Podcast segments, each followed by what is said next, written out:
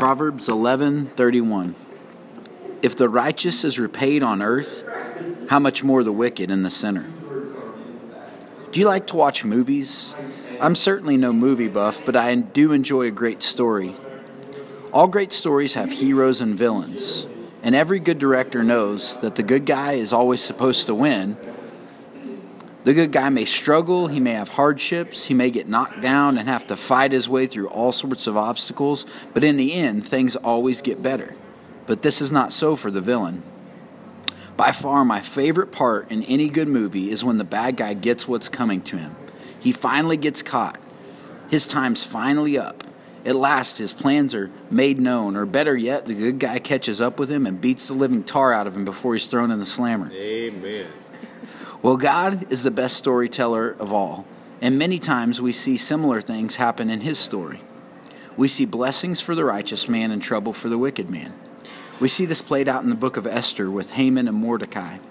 The evil Haman is bound and determined to completely eradicate God's people. The crafty coward comes up with a plan to destroy the Jews by edict of the king. But that's not all. He also wants to publicly hang the righteous Mordecai in front of his, in front of his house on his homemade gallows. It would seem that the wicked Haman's plan is going great. It would seem that he is all but won until God himself the, flips the scripts on Haman. The king learns of his devious plan, and Haman is sentenced to be hung on his own gallows, while Mordecai is given a position of great power in the kingdom. Quite often in God's story, we see such things blessings for the righteous and trouble for the wicked. That really shouldn't be a surprise to us because God is completely just and fair. What is surprising, however, is, is what is completely amazing is when God decides to give wicked people what they don't deserve grace.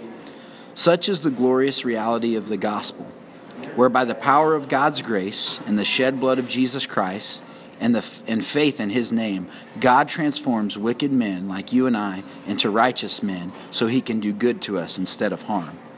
If you want to know more about how this glorious transformation takes place, go read Ephesians 2, verses 1 through 10.